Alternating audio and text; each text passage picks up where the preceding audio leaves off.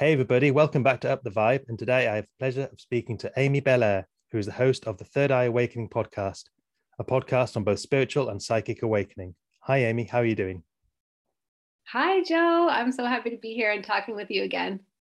Yeah, it's, it's great to speak to you, having been on your podcast uh, just over a year ago. Yeah, that might, that's right.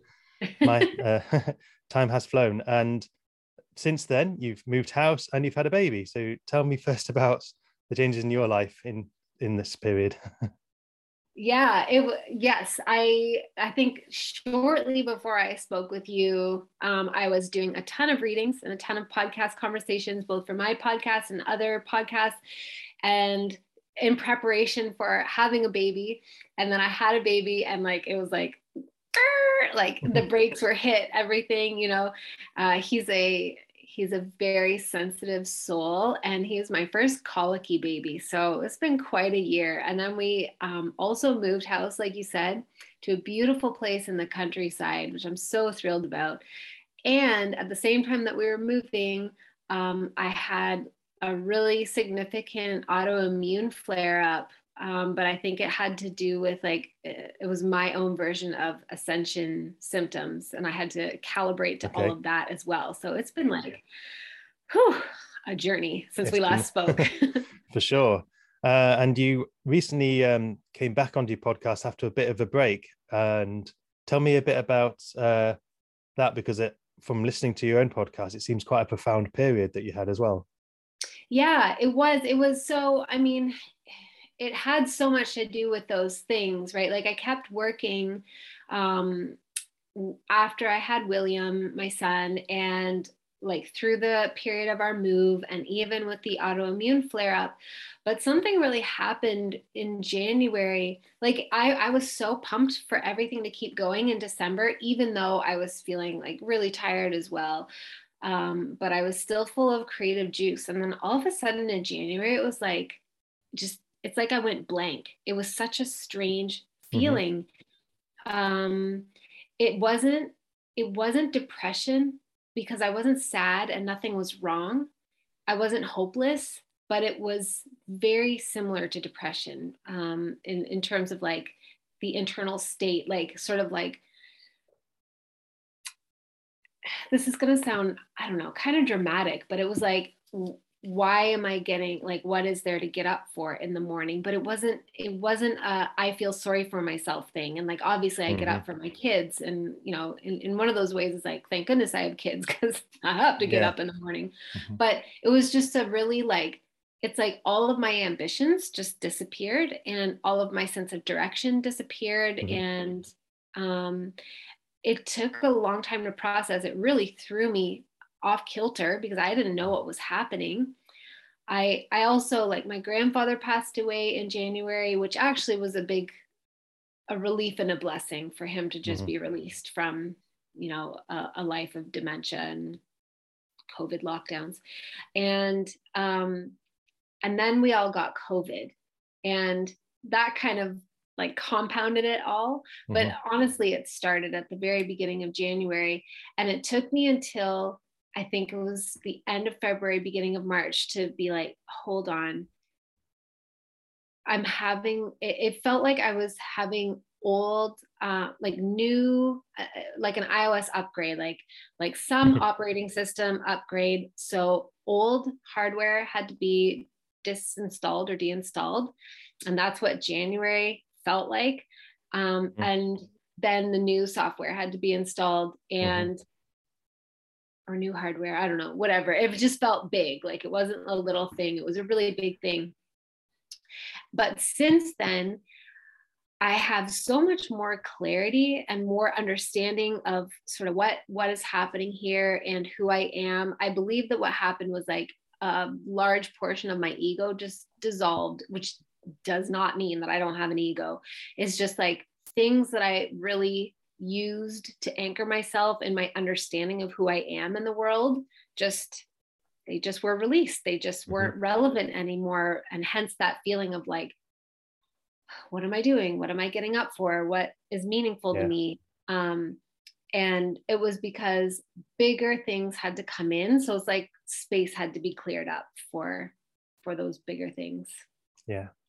When um, I came on your podcast, um, part of the reason was to discuss and to talk about my journey, which was um, started sort of in twenty nineteen around then, uh, when I started to open myself up to trying to understand the world in a different way and break down some of my belief systems.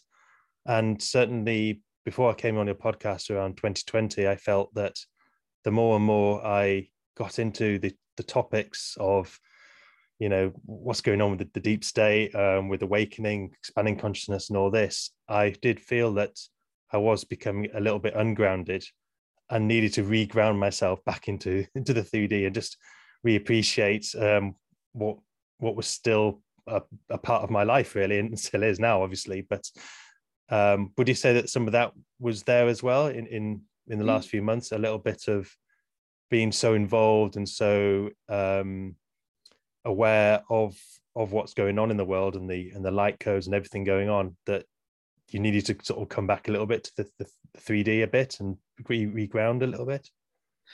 I definitely, I feel like that's actually what's happening happening with me right now. Like, so where I am, it's almost uh, twenty to four in the afternoon, and today is normally my day off, and I just spent the whole morning, I sent my husband out to just have some alone time, and I just did a bunch of therapeutic cleaning and hung out with my kids, and it was fantastic. Okay. And it was like, it's funny because I keep thinking like, oh, maybe I need to hire um, a nanny to come help me, or like, I don't know, like I should outsource these things because they're not necessarily the, from a certain perspective, they're not the best use of my time. But actually when I lean into it, I'm like, no, I have to do these things. They're so grounding. Mm-hmm. They, they do bring me out of all of that outside world stuff, mm-hmm. and back into just like, you know, feathering my nest and tending to my family and tending to yeah. my body and, and our needs. Um, but I, I would say over the course of twenty twenty-two, I mean, that might've been part of it too in January. Like I just totally disconnected from any of it. I actually have no mm-hmm. idea what's going on in the news, except for what I pick up um, from um, my husband kind of gives me updates. Like I know the Roe versus Wade thing. Um, but it's like, I know it at just a very surface level. Yeah. Because the same as you were saying, like it was very ungrounding, and I could feel the way that my powerful creatorship energy was being compromised. It was being funneled towards, you know, all, all of these things, even in the, even in the pursuit of truth and like disclosure and all that stuff. It's still at the end of the day, when I checked in with myself, it felt very disempowering. Like I was, tr- I was making my moves. I was strategizing my life around things like mandates and, you know, whatever, whatever mm. stuff we were hearing in the news at the time. Mm. And I was like, like, screw that. yeah. I, I, I don't need to, I don't need to play this game. I, yeah. I can be here, but I don't need to play that game. Sure. Yeah. I, I feel the same way in terms of, um, in twenty twenty, re- relating back to that period, I, I felt as I got more into it and started to be a bit of a rebel, I must say, in terms of uh, what was going on. A lot of people following, you know, the masks and uh, lockdown and everything. And now I wanted to just to stand up and say, no, this isn't right. But I felt that in that period, I was I was feeding the beast to a certain extent, and I, yeah. I, I recognized that. And I think we need to, I needed to, to stop and to, just to kind of check in with myself and just work on myself. And as you say, I've become very, um, I, I don't know, alienated, is that the right word, from from the news? I feel like it's it's like a theatre that's yes. going on out there. It's, uh, yeah. I, I could watch, uh, you know, a, a soap and, and feel the same way. You know, it's, it's, it's just a lot of theatre and a lot of um, emotions going one way, and then it's the next day, it's a new thing. And, um, And that's okay. It's going on, but I know that more and more people are waking up to the theatre and to, and seeing that they don't need to divert so much energy to that, and to bring put more energy into themselves. And I think that's that is part of the transition that everyone's going through at their own at their own way. And I've certainly um, felt that myself, not just in terms of what, what I've been talking about, but also starting this podcast. It was a a journey for me to go through, and it's it's part of that kind of uh, that transition. Yeah, absolutely. Yeah. And uh, you you mentioned earlier, I just wanted to uh, say that it reminded me, today I've done some therapeutic pressure washing and uh, planting some vegetables in the garden. So yes, being yeah. being with the earth is so important right now, at least in these times, and just just getting your feet muddy, you know, in the garden and things. It is. And like those those um kind of, you know, root chakra activities that are, they're around survival, but they're also around thriving.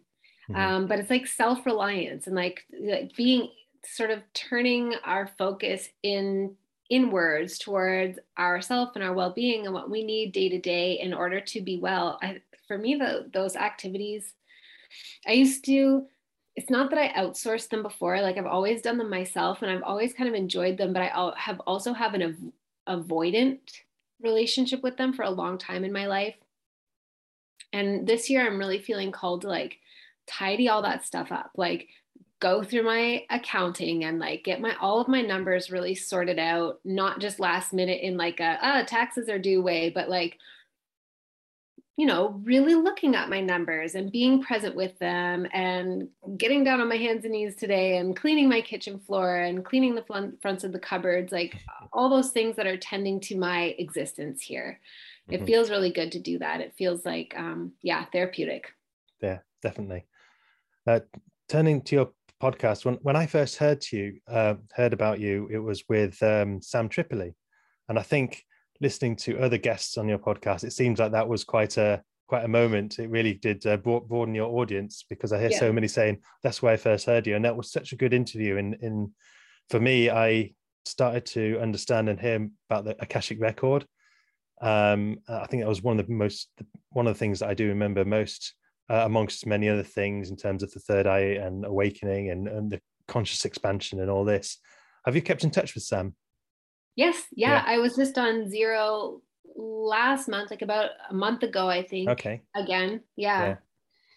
Yeah, it's, it's, it's great. He, he was certainly one of the, one of the original podcasts. I think it was a time when I was thinking, uh, so what's going on in the world? And this is when I was into uh, what's going on with U F Os and with the pyramids and who built them. And I just thought, tinfoil hat. Okay. Let's put that in the search term in, in Spotify, and started listening to this um this podcast, and bizarrely it I I witnessed how how it just revved up in terms of audience numbers so so much um at the start of twenty twenty, um and there's another podcast I was listening to called No Mercy, and then those two just sort of combine. It was kind of weird. I was listening to random podcasts and then suddenly they'd sort of combine, sort of like all the world the what this world that were kind of disparate and seemed like, you know, unaligned started aligning and coming together. And I, I saw the I feel like I was I was lucky enough to sort of witness the growth of of some part of this kind of truth movement, I guess, that's now now big and uh, and very present right now in the world. Mm-hmm. Yeah, I also, it's interesting, I came to learn about the Tinfoil Hat podcast through the No Mercy podcast. Oh, okay. We had, we had right. Sam on as a guest, and yeah. I was like, oh, well, he's go. smart. He knows some shit. I, need, I need to look into him. Yeah. Yeah, the No Mercy podcast is another one. It's a lot of swearing, and it started off as um, about sports, sort of sports analysis, but somehow just randomly, I think one of the one of the people on it decided, let's just do conspiracy stuff just for a bit of fun, and that it just took off in that world, because um, they they were doing like loads of bets and things of what, what would happen next, and they were starting to actually yeah. predict stuff, and it was kind of wow, there's something to this if you can sort of start to predict who's going to be the next, you know. Um, I, I can't remember off the top of my head, but there was just things they could just predict, just watching the world just unfold in this kind of bizarre way as it did. Um, so, yeah, I just want to know um, what what kind of books do you read, and what what sort of things do you do in your spare time to sort of keep yourself, you know, educated, I guess, as well as just just as well as fiction. Yeah, I I actually. I haven't read any books in a really long time. I think the last book that I really got into was the Game of Thrones series, and that was like right. seven or eight years ago. And I have nothing against books. I think I'm just going through one of those phases where mm-hmm. books are not where I get my information. Um, But I do listen to a lot of podcasts, and I also listen to um, YouTube videos in the background while I'm, you know, cleaning, whatever, mm-hmm. cooking. Yeah. um, so it kind of goes in waves for me. Like for a while, I was listening to a lot of astrology podcasts to kind of, or or YouTube channels to kind of understand the energy of like what's going on right now. Um, Pam Gregory. Yeah, um, I was literally just thinking about her. She was one of the first yeah. ones I saw with Braca, is it? Yeah, yeah. And she and she does great. She does great, like little twenty to thirty minute summations of, you know, the the energy for a particular kind of two week period, and. Um, Sirius Joy is another really good one. He does a big in-depth like weekly show every every Sunday is when it comes out. Um, it's really cool. But now I've kind of drifted away from that. And let me see. I, I'm really interested in what other people are um, kind of understanding in terms of consciousness expansion, uh, tools for that, like Uh, breath work, microdosing, um, quantum healing, that kind of stuff. So I kind of just like use my my podcasts like the search engine to to pull up new shows all the time. Mm-hmm. So I I think it's because I'm a mom. Like I think that's a huge reason, to two little ones, that I take most of my information in audibly these days. Mm-hmm. Yeah. And what do you, what do you consider uh, channeling is? Talking about uh, sort of um, Pam Gregory and Braca when they they channel, and there's so many other ones. And this is something I kind of got. Uh, first, you you hear people that they um, sometimes they change their voice, sometimes they don't, but they they say they're channeling other entities, and it's something you think, oh, is this it's just a load of nonsense? But then when you hear some of the information that comes out and the way it's described in such in a, such a fluent way, you start to doubt the fact that you can't see how that's made up. It's just the way it comes out and the, the, in such such a way. Does that make sense? Yeah. Um, oh, so, absolutely. Yeah. yeah. Yeah. Well, okay. So I think channeling. Um, I think there's two different kind of types of channeling. Where one is like trance channeling, and you know, I think there's probably varying degrees of trance channeling, like complete trance channeling, where like kind of like Daryl, uh, Daryl Anka, is that his mm-hmm. name? And Bashar, mm-hmm. where Daryl just sidesteps and Bashar mm-hmm. just totally comes in and speaks. Um, and then, you know, there's, I think for some people it's a little bit half and half, like they're still kind of present, but another consciousness, another aspect of themselves, I think is usually what it is, but it could be, mm-hmm. you know, a separate consciousness comes in and speaks through them. And they're like, Like a good example would be um, Abraham Hicks, but there are a lot of a lot of people that kind of do that half and half. And then I think like channeling, without it being a trance channeling thing, I feel like a lot of us do this these days, like more and more and more. I just mm-hmm. feel like everybody's gifts are coming on board like so significantly. But for myself, I'm not a trance channel. I'm always present when I'm channeling. Um, But it's just like information comes through that was not the like byproduct of like the like a fabrication of my human consciousness mind. Mm-hmm. Um, so I don't know if the information was already in there and I'm just channeling from my own subconscious. Possibly I could be channeling from the collective superconscious. I don't, I don't like, I don't have like, a, you know, a council of nine or anything like that, that I'm channeling from to my awareness. They just, it information just comes through. Yeah. I, I often refer to it as they, but I don't know who they are. Um, and I, so for example, I um, channeled these, a series of eight transmissions last year called the Priestess Transmissions, which mm-hmm. um, I then worked with my um, soul sister Amron Bevels to turn into a book. And while I was channeling that stuff, like I was there, I was speaking it. I can remember like sitting in my office and recording the information. But to this day, when I read a passage or I listen to it, I'm like, I totally forgot that I said that. I totally forgot. And and I can tell, like, uh, like that's, it's almost like reading a book someone else wrote. Like, that's new information to me. That's, that's not, um, it's not me passing on my own human consciousness wisdom. It's, it's coming mm-hmm. from somewhere else. Um, but I, with the, with the other kind of channeling, like, I had the craziest experience this week where I woke up in the middle of the night and realized that I was like, I don't know, it was like I was astral projected, but because I woke up in my body, I was then bilocated. And I, you know, was, I don't know, it, it's so weird. I don't want to like tell my whole dream, nobody cares. But uh, mm-hmm. ultimately the important point is that I remembered that I had been um, shown ships, because I, I don't like, spaceships confuse me. Okay, we can talk about that more if you want, but they co- they confuse me. So I was like, I'm always skeptical that ships exist. I'm not skeptical that interdimensional or extraterrestrial or aliens exist. I'm just skeptical of ships for whatever reason. And so when I woke up in the middle of the night, I remembered that I was being shown ships. And then I remembered, like, oh, I'm on a ship. And I remember Um, an alien holding my face and telling me what I'm supposed to do.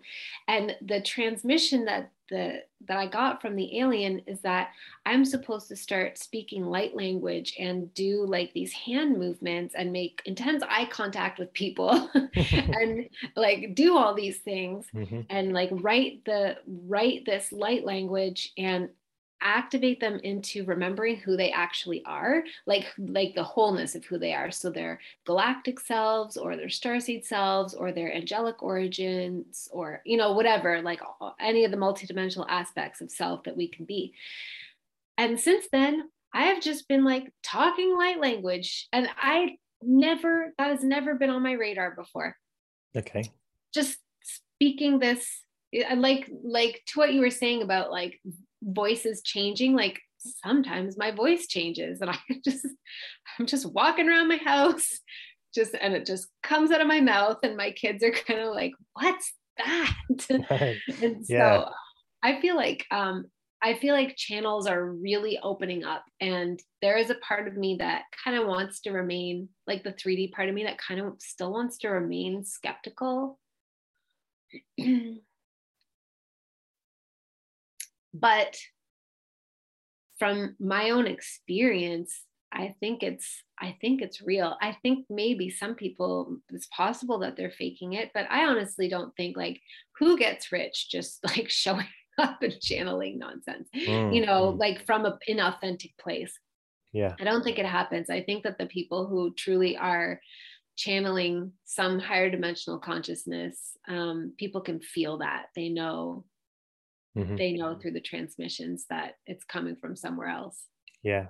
Well, we, we don't know what consciousness is ultimately. And it's, it's without knowing what consciousness is, who can say what, what this thing is, that it, if it's, if it does seem made up, but it could be a higher consciousness that's coming through, you know, and until we can say, oh, that's what consciousness is, it, you know, who can say it isn't, you know, from a scientific point of view.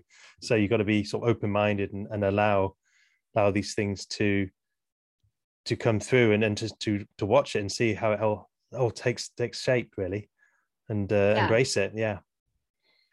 It's, it is a fascinating time. And I think you're right in terms of just some things happened. Has it, has it been the last few years or has it been the last decade? But there's been a lot more people becoming aware of their of light language, of channeling, of all these things. It seems to be a real, a real explosion, although we, we're not seeing it on the media, and and you, you wouldn't know it was happening until you get involved in this in this subject area. But it it just it does seem to be, you know, get expanding at a crazy yeah. rate. Yeah. Mm-hmm. It feels to me like we're um, in the middle of a quantum leap in the collective consciousness this month. Like, it May to me feels like some kind of, you know, hundredth monkey effect, like enough people are awake that like, boom, we're on to another level. And I don't mean like utopia, everything is resolved. It's not like that, but like people are gonna, how do I, how do I put it? Like, manifestation's happening so fast. Um, healing is happening so fast. Time is moving so fast. And I, I feel like it's because there are, and psychic gifts are really, really activating for people, both spontaneously and intentionally being cultivated. And I think it's because, yeah, enough people are becoming like awake and aware and lucid within this experience that it's kind of like the four minute mile example that we always hear of, like, before somebody actually did it, you know, it was just kind of like a pipe dream, like it didn't exist. And then one yeah. person did it, and then, you know, eventually another person, then another few people, and now it's not even really a thing anymore. It's just yeah, sort of snowballing, isn't it? Yeah. yeah. Uh, are you aware of Rupert Sheldrake and his morphic field resonance that he talks about in terms of how um learning new new experiences becomes easier as people around you learn those experiences? So the ability to um I don't know play play an instrument gets easier as each generation. Just or I think he did some experiments I think with um with mice or or, or rats or, or some animal that he um he trained. They, they weren't aware of some um some expert they were in a cage, and they had this they had to pull a lever or something to get food, and it, they had like a little maze to go through, and it, they were initially they took a while to learn it, and then he would put new um more uh rats in or whatever animal it was, and they would get they would learn it much quicker, and the next one would learn it much quicker, even though they had no interaction with each other. The fact that the the the rat mind had had learned this maze and got it, the next one was able to do it. And I think it's a similar thing going on here, that as more and more people awake, more and more people around them are more able to awake awaken. Does that make sense? So I'm not, I don't know if I'm explaining myself very well, but it's that's what I feel like. It's it's it's kind of like a self self uh, fulfilling prophecy, I guess. Yeah. Yes, absolutely. I mm. I agree with you one hundred percent, and that made total sense to me. I think that's exactly what's happening. Is it's yeah. just like the the collective mind that we have, that we share together. It, mm-hmm. It's um, really solidifying this information. Sure. And and talking about um, this shift, what, what's um, what is three D and five D to you? I, I ask this question a lot, and uh, I get different perspectives. It's quite interesting to hear how people yeah. relate to it. Well, the answer I would have given last year would have been kind of different, but very much the same. Um, but it's expanded for me now. So I don't even believe that we're in the three D anymore. Um, I believe that we are, like, the three D to me is the experience of being in a physical, it's a physical experience. So when I kind of tune into, you know, let's say the um, eighteen eighties, I believe that was the three D. Even the nineteen thirties, even the forties, fifties, I don't know, like, dates mean nothing, mm-hmm. but like energetically, that feels like a very three D time. Um, and to me, where we are right now is we're purely in the fourth dimension, which is time, space, and the narrative. It's like the dream space, the, the astral, where stories play out and um, unfold over time. So it's like three D was more of having a relationship with being a physical form in a, like in a body on earth. And four D is more like understanding self and evolving that perception of self over time.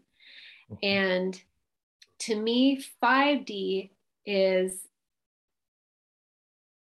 a level of consciousness wherein we are anchored into um, our heart space as like the, the throne of our consciousness. So generally, I think we're operating from the mind, um, and the mind projects limitations that aren't objectively true. And we are constantly like analyzing, we're like we're we're processing at like a, um, an informational level, processing data and engaging with each other from like, um, like, let's say engaging with life choices from like pros and cons lists, kind of that sort of like data analysis. And then five D to me is when we sort of surrender the idea that our mind can even control for, like, there's so many unknown variables, right? And so, and the mind thinks that it knows what's up. It, it doesn't know what's up. It, mm. it knows very, very little. So when we can get to a point where we are surrendered to the experience of life and we're in a place of self-trust, that we can, we can meet whatever we experience. That doesn't mean it's going to feel good, but like mm-hmm. we can handle it. And so we no longer attempt to mentally micromanage life. Mm-hmm. And we're, we're then like kind of, you know, seated or anchored in our heart space where we're connecting with each other more from a, like uh, an economy of love and generosity, uh, an energy exchange of like genuinely caring about another person's well-being, but also caring about our own well-being, and just kind of like, I mean, I don't know if you've done mushrooms or anything like that, but it's kind of like the space that you get into when you're like on the exact perfect amount of mushrooms, where you just feel like it's just like life is good. You're just kind of blissed yeah. out, and you just love, you just love.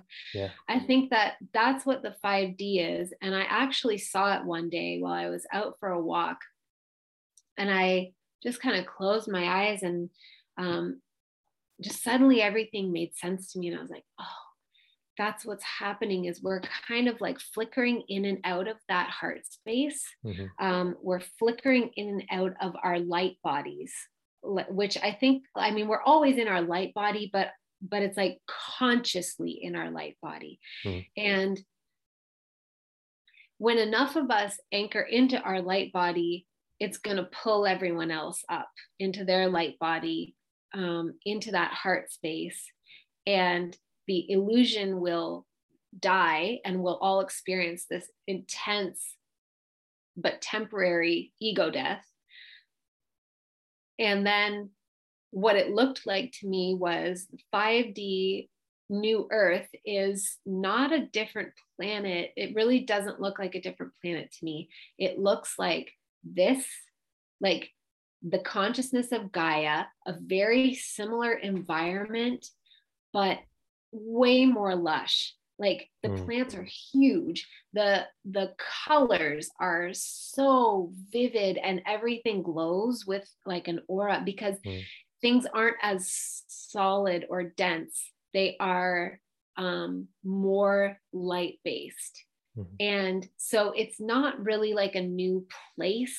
It's a new frequency range yeah. that is heaven on earth. Dense. Yeah, yeah. It, it feels like that. It it just feels like it's, it reminds me a lot of Avatar, um, Pandora, like, you know, not that you can't get hurt or you can't die, or, you know, it's still, it has the, the characteristics of a physical environment, but the interconnectedness of everything is just so much more like, mm. everybody's so much yeah. more aware of it. Yeah. I think, um, just reflecting back on what you just said, um, I feel for me, yes, uh, three D, very dense experience, very much about survival and the world you live in, the surroundings you live in, all the people around you. It's it's a matter of negotiating how you can just get through each day a little bit. It's sort of, as you say, it's about the physical experience and the ability to tune into yourself. And these things, just you just don't get time, or con- you're not even consciously aware of the importance of spirituality or being able to tune to yourself. It's just about trying to just get through each day for a lot of humans back in the eighteen hundreds, as you say, or even um, later. So that is a very much three D. And for me, five D, as you say, is it, the the world around you, although it looks the same, there's still plants, there's still, you know, animals and everything, and there's still rivers and, and mountains, but it becomes a playground for manifestation. If yes. that makes sense. Yeah. And that's what I'm, yeah. I feel like I'm tuning into that now, in terms of rather than just being here and existing in this random space, which is what the old world tells you. You're just this random blob of, of matter that somehow is aware of what's going on, and we're all just randomly on this planet through through a fluke.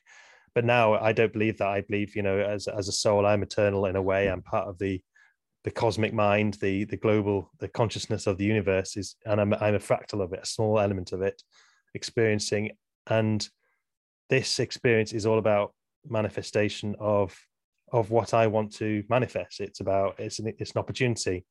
And this is a very different conscious experience in, in pretty much what is the same, the same world in terms of, you know, all the, the other stuff out there. So, yeah, I think, you know, so it's just, just reflecting back to what you were saying, that's kind of how, how I see it. The, the yeah. three D to five D. Yeah. Yeah. I, I agree so much. Like it's, it feels like the, it is a playground for manifestation. And I also don't feel like it's superior to three D. It's just a different octave uh, of frequency. Mm-hmm. Yeah. Um, like three D has its own beautiful uh, value. You know, like um, some some of the ways we contextualize it is like the hardships of three D, of like you were talking about survival and stuff like that. Mm-hmm. But it's, I think three D was like very... also very much about like an ultra focused, dialed in consciousness and like a very strong ego, which isn't a bad thing. It's, it's just like, you know, like God self being fractalized into all these individuations, and each individuation in the three D totally believes that this is all that they are, and operates from that perspective, and then creates um, outcomes from that perspective.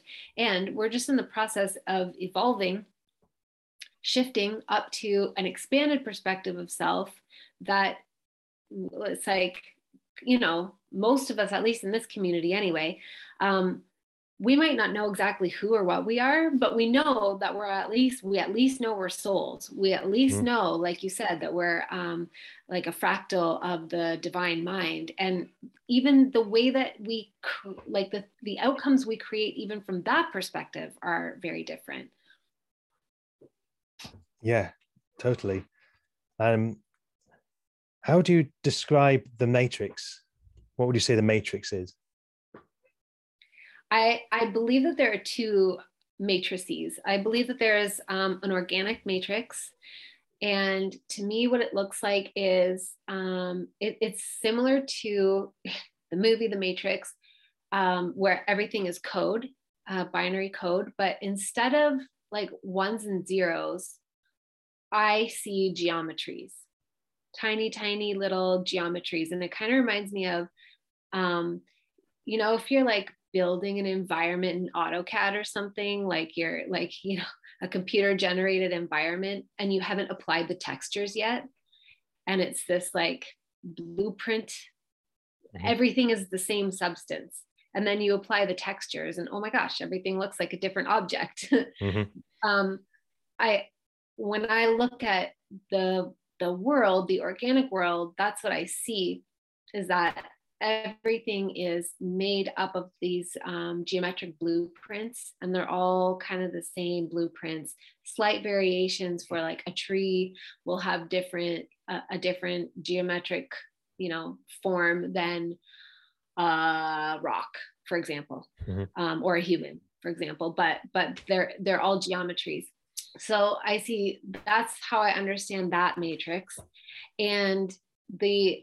Um, inorganic matrix, sort of the false control matrix, is like a screen of bullshit that is projected that we, this is what I mean by the four D, like where we, we, I believe that we're actually not really in the physical experience anymore. I mean, we, it, we perceive that we're physical, but we are more anchored into our concept of who we are in relationship to narratives and traumas yeah. and dramas and stuff. So the false matrix is like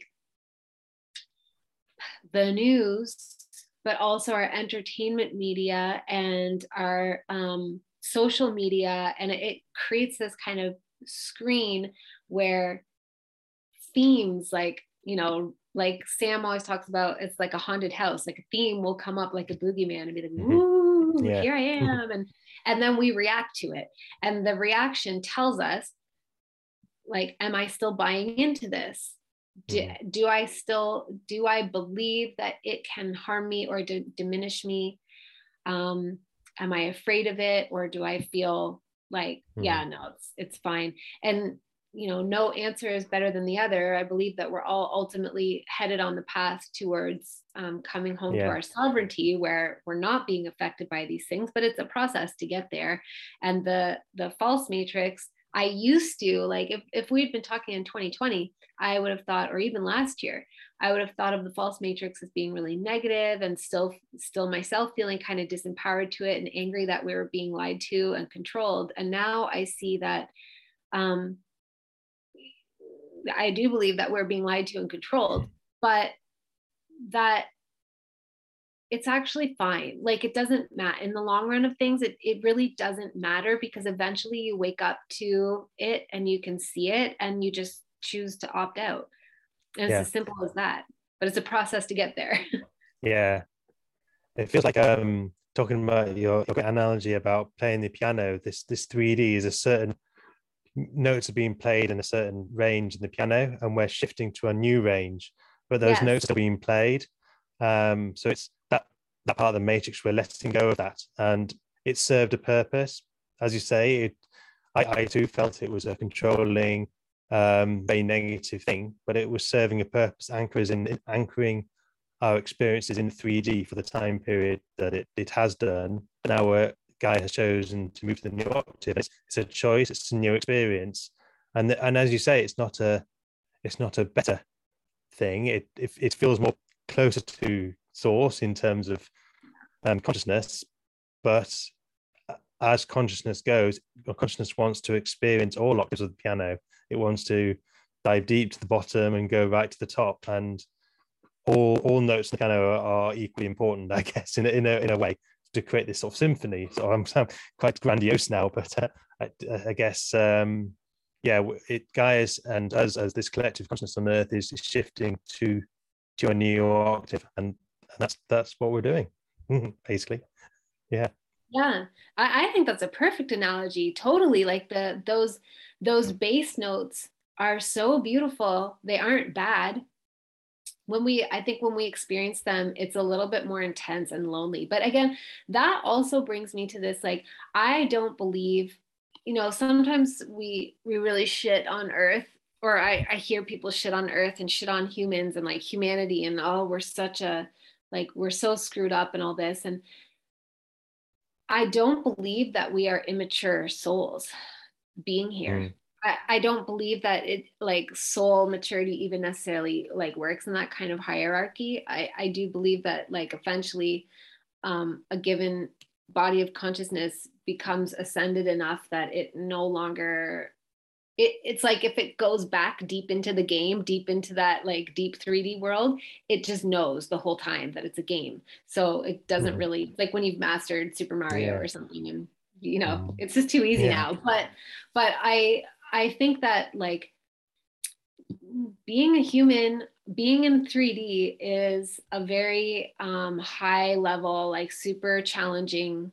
It's a super challenging ta- or task or game or adventure for a given soul consciousness, and that there's no need to be so hard on ourselves for the way that we are here. We we can always aim to do better, mm. but, you know, the, the illusion runs deep. Yeah. I mean, I, I don't know how special Earth is in the cosmos, in this tiny blue orb in the Milky Way, but it does seem to be a specific or particular realm where we are able to engage and to spiritually learn, engage with our traumas, and and to go through a lot of the shit. um, I don't know how many other worlds are out there that allow for that experience. And it, right now, you might think it's, it's horrible being here, and we would like to go and experience Um, a world of bliss, but actually when you're out in that bliss state, you'd probably want to come back and experience it again in a, in a weird way. From that highest perspective, you'll say, wow, that's that's an experience to have, to be on Earth and to to go through the minefield of all the traumas and, and limiting belief systems that you have to that you seem to just have programmed into you from an early age, and you have to spend the rest of your life trying to deprogram. Yeah, yeah, totally. It's like, it's yeah. not an amateur game at all. No. Totally. So um, you've mentioned um, quite recently on, on your podcast about quantum timeline healing. I wonder if you could elaborate on what, what that is. Yeah. Okay. So, so this is something that I've been doing in the Akashic Records for a while. Um, and it's really amazing. What I found is that, you know, my favorite, my favorite readings to do are when somebody comes with like a thing that it's like, you know, like a bugaboo, like it's bothering them. It's in their blind spot. They can't see it with clarity, but it's pr- the energy is pretty focused on it. Um, and then I can connect to whatever past lives or um, uh, what's the word I'm looking for? Like concurrent lives, you know, whatever other lives it's connected to.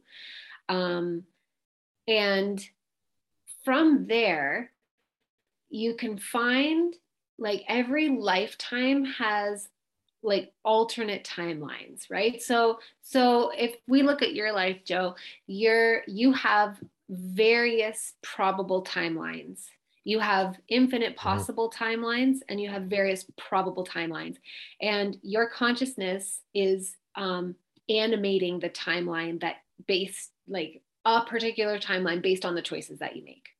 Mm-hmm. Um, so say if you were dealing with a trauma, or something was coming up for you, you were ha- like, you kept having this repeating pattern and it was driving you crazy. And you were like, what? Or somebody's really aggravating you. Like, you know, some people have really difficult relationships with their parents. And they're like, what, like, what do I need to know to be released from this hell? Um, then let's say we go into your Akashic Records and we find, oh, this is related to another life wherein you were, um, Uh, an indigenous person in a, you know, part of the Amazon jungle, and you were, you felt like you were, I don't know, attacked by somebody, and, you know, you were killed or something like that. And, and it made you really angry, and there's still a lot of anger there. Um, when I tune into that life, then the next point where the healing happens is I ask the question, like, what other potential timelines were available, like actually probable? So I'm not making up a different timeline. It's like, what other things could have happened that are available? And it's almost like, so then, so then I see the person, like the indigenous person, let's say that you used to be in a past life, hypothetically, and I see um, an alternative timeline where you were attacked. It's not necessarily always about avoiding the catalyzing experience, but it's like you were attacked. But in this timeline, just as you were about to give up, you thought about your, you know, your wife who was expecting a child, and you suddenly felt a surge of like, no, I'm not going to die. And you were able to fend off the person who was attacking you and defend yourself. And so you lived, and, you know, then we see you through to the other, like to the, through that trauma. Um, it's, it actually heals that, that thing, because it's like your consciousness in that life got to experience a different outcome. So maybe I'll use a better example, like something I've actually seen for myself. I I had this pattern of overbooking myself, like when I was working at a more traditional job as a midwife, and then as well when I was doing um, one-on-one Akashic readings, I would just let myself get overbooked. No matter how hard I tried to have strong boundaries, it was like I was working myself to the bone. It was crazy. And I was like, why does this keep happening? Like, I know, and I create these intentions, I set my hours, and things keep sneaking in, meetings and whatever, mm-hmm. friends asking for a session, whatever stuff. And it's like, why, why, why? I know this isn't just about this life. And so I went into my own Akashic field, and I found um, a life that was connected to where I was a nurse during what feels like probably the American Revolution, because it feel it was pre-modern. There was not a lot of modernity, very three D. And I was a nurse in a makeshift hospital, and there were just casualties rolling in, and they were like, it was disastrous. Like, I mean, you know, things we could not heal and repair mm-hmm. with our technology that we had available. And I also, unbeknownst to anyone, had tuberculosis while I was working. And I, there were just casualties pouring in all the time. And I kept working and working. And like, I would, you know, sleep for maybe two or three hours and keep working and working. And, and I just dropped dead um, mm-hmm. in that life while I wow. was working. Okay. And so there was this energy in the background for me in, in this life of like, for some reason, I can't say no to anything. Things keep pouring in. I can't, like, my boundaries aren't strong enough, and I don't know why. And so when I went in to do a healing for myself, a quantum timeline healing, I found a potential timeline wherein somebody recognized, like, saw me coughing up some blood and recognized that I was sick, and um, took me to a different wing of this makeshift hospital and put me in bed. And I still died, but I died resting. And that mm-hmm. made all the difference. It, it sounds mm-hmm. really trivial, but it was actually like a huge, like I could palpably feel the relief of, because okay. it's an aspect of my consciousness that was still playing that, like almost like a ghost. Yeah. yeah. Around I was going to ask. I was going to ask actually about what you thought around the paranormal and ghosts, and I think you've you've you've um, described it there in a sense. It's it's kind of consciousness still replaying loops in in some way. Yes. It just needs yeah. needs releasing. Yeah. Yes. Yeah, I I actually think that we are we are ghosts. Like we're I, I think that's also what soul retrieval is. But I didn't really need to retrieve that piece of my soul. It's like I just needed to get her out of that looping like. work, work, work, work, work, work, work, work, work until you literally die. And then it's like mm. not even acknowledging that I died, just continuing in that yeah. energy. Right. Um, mm-hmm. But I, I believe that I believe even in our lives, like even as I am right now as Amy, I am like, I probably have ghost aspects of me that I'm, and I believe that's why the healing path is so important for all of us. Because like, say, for example, well, I remember going for a walk in an old neighborhood that I used to live in once. And I walked by the house that we had an apartment in, me and my friends. And I could feel, I was like, oh my God, I'm still there. It was the weirdest thing. It was like before, you know, I was as awake as I am now. So I just thought I was crazy. But I remember that like, I could feel my own like an aspect of me was still in that house. My energy was still in the house. And I figured out later how to call myself back. But I think that happens for a lot of us. Like we just, you know, keep calm, carry on.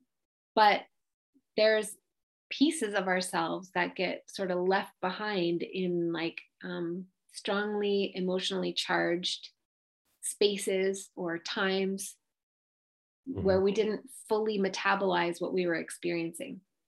Mm-hmm.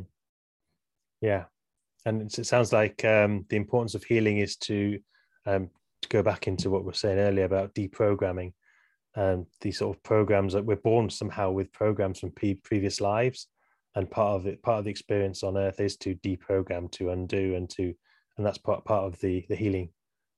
Would you say? Yeah, yeah, and and it liberates so much of our energy towards that sovereignty and creatorship. It's hard to be in, in our, um, like our true creatorship and like manifesting in the way that we actually are capable of doing when there's, you know, unresolved traumas in our energy field and pieces of ourselves that are so painful that we don't really know how to look at them. So we compartmentalize them and try to avoid it. Like that's not a place where we're in our personal power. And if we're not in our personal power, then it's really hard to actually create what we want to experience rather than just sort of maintaining as best we can. Sure. Um, I wonder if we can change tack now and, and move into uh, what's going on with regards to U F O disclosure, because it's quite an exciting time. I wonder if you, did you see the um, congressional hearings that were on? I don't know if they'll amount to anything, but it seems that the, the snowball on that, that front is, is rolling and getting faster and faster. So uh, do, you, do you follow the sort of the aspects of U F O disclosure that's going on right now? I'm not following anything that's going on right now, but I am okay. interested in these things. yeah, yeah. So um, do you have any thoughts on sort of timelines regarding uh, disclosure? Do you have any thoughts about when we might, um, as a collective, be um, just basically aware that we're not alone fully and we can embrace the various uh, yeah. beings out there? Yeah, I feel like it's going to be fairly soon. Um, which is a vague, like, what does soon even mean? Yeah. But it feel it does feel like it is like going to happen. Like, even if this, um, you know, what you were referring to, a, a congressional hearing, is that what it was? Mm-hmm. Yeah. Even if that doesn't amount to anything, like, I don't. I, okay, so I'm gonna back up for a second. The reason that I think it's going to be soon is because I think there are way too many of us that kind of know that we're not humans, even if we're in a human experience, that we carry a consciousness that isn't human. And like, we know it in a different way than we used to know it. Like, you know, like in twenty fifteen, twenty sixteen, it's like, we heard about it, but it wasn't. And like, it's, you know, it was kind of like, oh, maybe that's me. But also, there was a schism, there was a disconnect. And I feel like that gap is closing. And so there are a lot of us that are like, holy shit, I'm not a human. I am in a human incarnation. And so in a sense, I'm human, but my consciousness is from elsewhere. And like, even to my dream experience just the other night, that was my first time having, like, to me, that was a contact experience. It wasn't a, it wasn't a dream. I, like I was on a ship. I remember exactly what the being looked like. Um, it was fascinating. And I knew that I was one of them, and that I'm like, they were telling me like, okay, it's time now for you to start speaking in light language, and that will help others to remember who they are. Mm-hmm. And, um, I know I'm not alone in this. I think that there are so, like, even just, I only shared it once on my social media and got, you know, to me, it felt like a, a big response of people being like, yeah, I like, I knew I wasn't human. Like, I know I'm not human. Um, and so I believe that there's going to be a point where the government is going to, like, for damage control reasons, you know, they're going to have to um, participate in like a disclosure that, and and I don't really trust the government. Like, I don't think that they're going to tell the the mm. truth completely. Like, they'll tell a partial truth or whatever, because mm. I really do think that they're operating from a damage control place. But I feel like there's a point that's coming. Um, I, I believe that we're, it's happening this year. Now, whether they disclose it this year or not, I don't know. It might actually be twenty twenty-three or possibly twenty twenty-four. But by then, I think most people, even the ones who are still kind of asleep in the sense that they, you know, they're not engaging with it at all. Yeah. But it's also like, even as I say that, I'm like, they're not. Most of them aren't really asleep anymore. They just are, they, it's too confronting for them. They're just choosing it. You know what I mean? Mm-hmm. Like, yeah, they can feel it too, but it's, it's jarring, and they're not quite ready to allow it all in, but they aren't mm-hmm. asleep. Most people aren't asleep the way that they were in twenty nineteen. Mm-hmm. Yeah. I think I can, I can agree to that in terms of people I talk to who I am not necessarily, you know, engaging on topics like expanding consciousness with. But when you hear um, the U F O topic uh, discussed amongst these people, that they are open to it, they're just they're not they're not completely dismissing it. I think the stigma's gone um, in terms. Well, it's going. It may be gone in terms of um, people saying that you sound like crazy if you say anything other than we're learning the universe, you know. So yeah, it's. Um, It's it's round the corner. I, I think so too. I think by twenty twenty-four, um, which is crazy to think, given where we were in twenty nineteen, twenty twenty, uh, how quickly what this this turnaround could be, you know. And I know twenty twenty-four still seems quite far away, but, you know, the grand scheme of things, in what, two, three, four years, it's it's quite incredible trans uh, change. Yeah, yeah.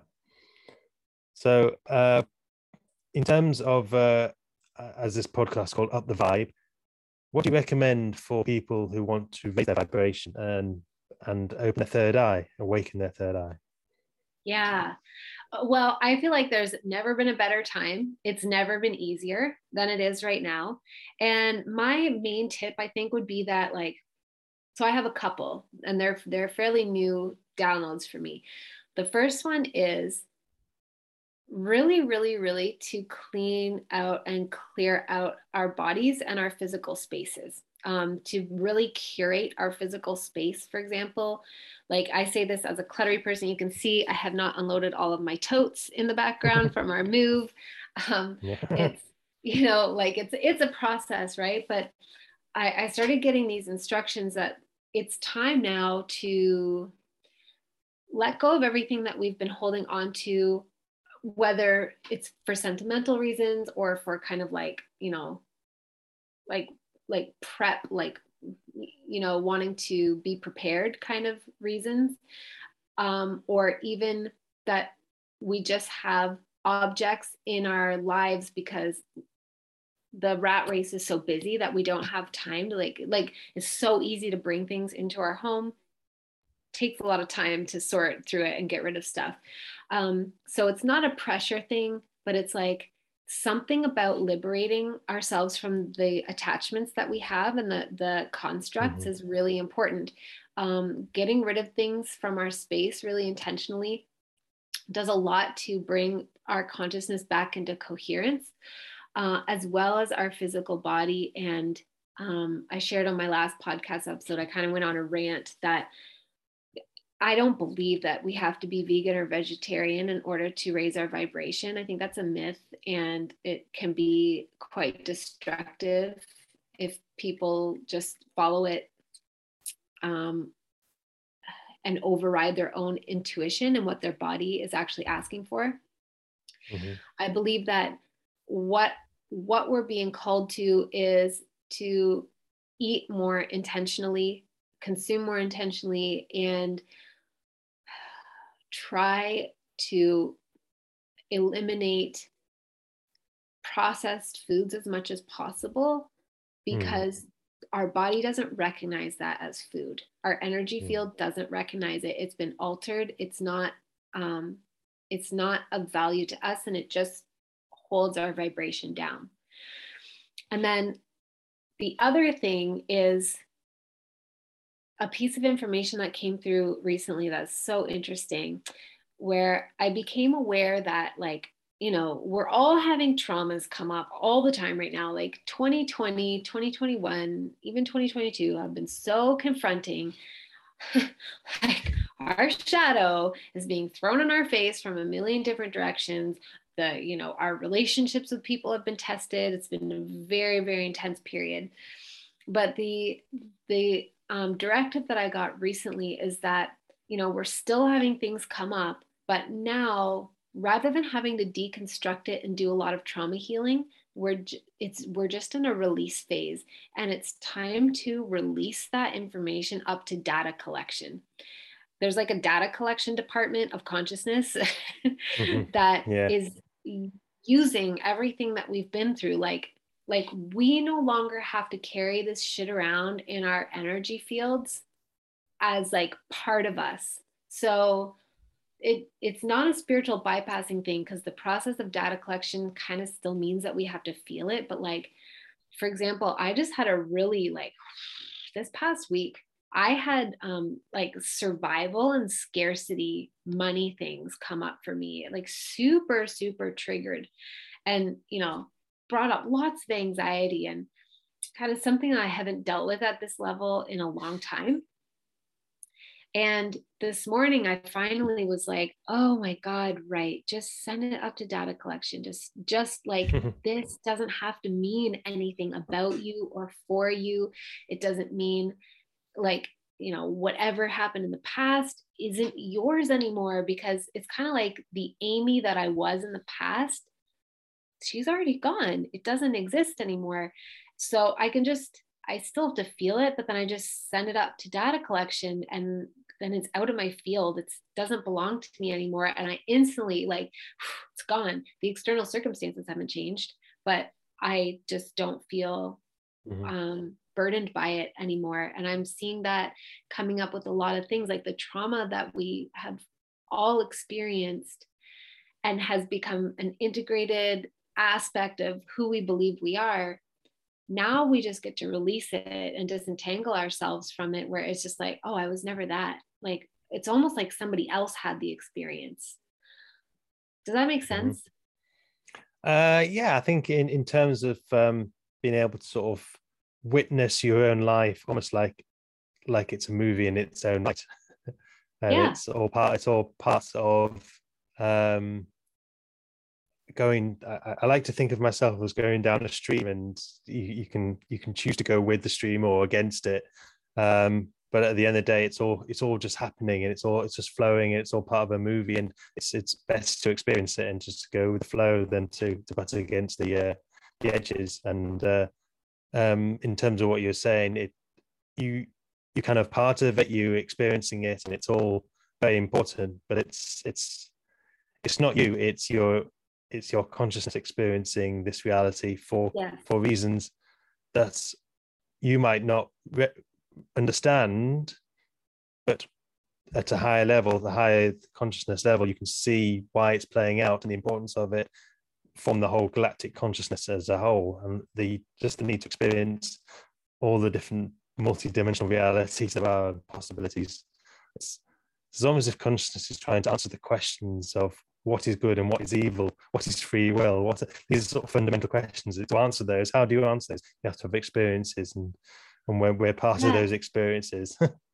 Yes, exactly. That's beautifully yeah. put. Exactly. Like, we are just, um, we are like portals of experience, so that those questions could get answered. And none of the things that we go through actually mean anything about us. It's kind of like remembering that you are not the character in the game, you're the gamer playing mm-hmm. the character. And so, like, mm-hmm. if you were playing Red Dead Redemption and your horse got killed, your character might feel something about that, but the gamer doesn't, because it's a game. Mm-hmm. So, it, but it, it, I really have to stress that this is not This is new. It wasn't like this for us before. I think it has to do with that raise in consciousness. And also, um, it's, I am not talking about spiritual bypassing. I'm not saying like, oh, there's a higher reason for everything to happen, and so we don't need to feel it. It's like, no, you just feel it with no resistance to the feeling. Like, all the pain comes from resisting the intensity of, mm-hmm. you know, an mm-hmm. uncomfortable feeling. But when you just kind of, that's what I mean by data collection. Like, this morning when I was like, oh, Amy, stop fighting it. Just feel it, feel all of the anxiety, all the survival triggers, whatever. And then, like, let it go up to data collection and then carry on, because it doesn't mean anything about you or for you. Um, then it was like, it finally got to be liberated out of my field. So my mm-hmm. frequency can go back up again. Yeah, totally. Oh, it's been a really amazing uh, chat, and uh, I wonder how how could people reach you and find out more about you and your podcast? Yeah, thank you so much. It's so my podcast is Third Eye Awakening, and it is on Apple, Spotify, Anchor, Stitcher Breaker, all the places, yeah. um, pretty much all the places. I think it's also on YouTube. And you can also just find me at my website, which is amy belair dot com. I have um, some low-cost programs around developing our psychic abilities, which I'm really excited about, as well as some light codes that I channeled over the last year um, to facilitate our ascension. And I always have kind of higher-level mentorship and group programs for people who are like, yeah, I need to go down this path and I need to go all in. Okay. Um, and on Instagram, I am cosmic dot oracle. And on, I have a free Facebook group called Soul Space, which is uh, an amazing place to come and share the the experiences that you're having and ask your questions. It's like sure. such a beautiful community. Everybody's so supportive and loving there. And I forgot to say at the start, congratulations for reaching your one hundred episodes. one hundred Thank shows, you. What are you calling? Yeah. Great achievement. Yes. Well, well, thank you again. Hopefully we can uh, speak, a, speak a third time one day. Yes, I'm sure that we will, Joe. Thank you so much for having me. It's been fun thank to you. Talk with you.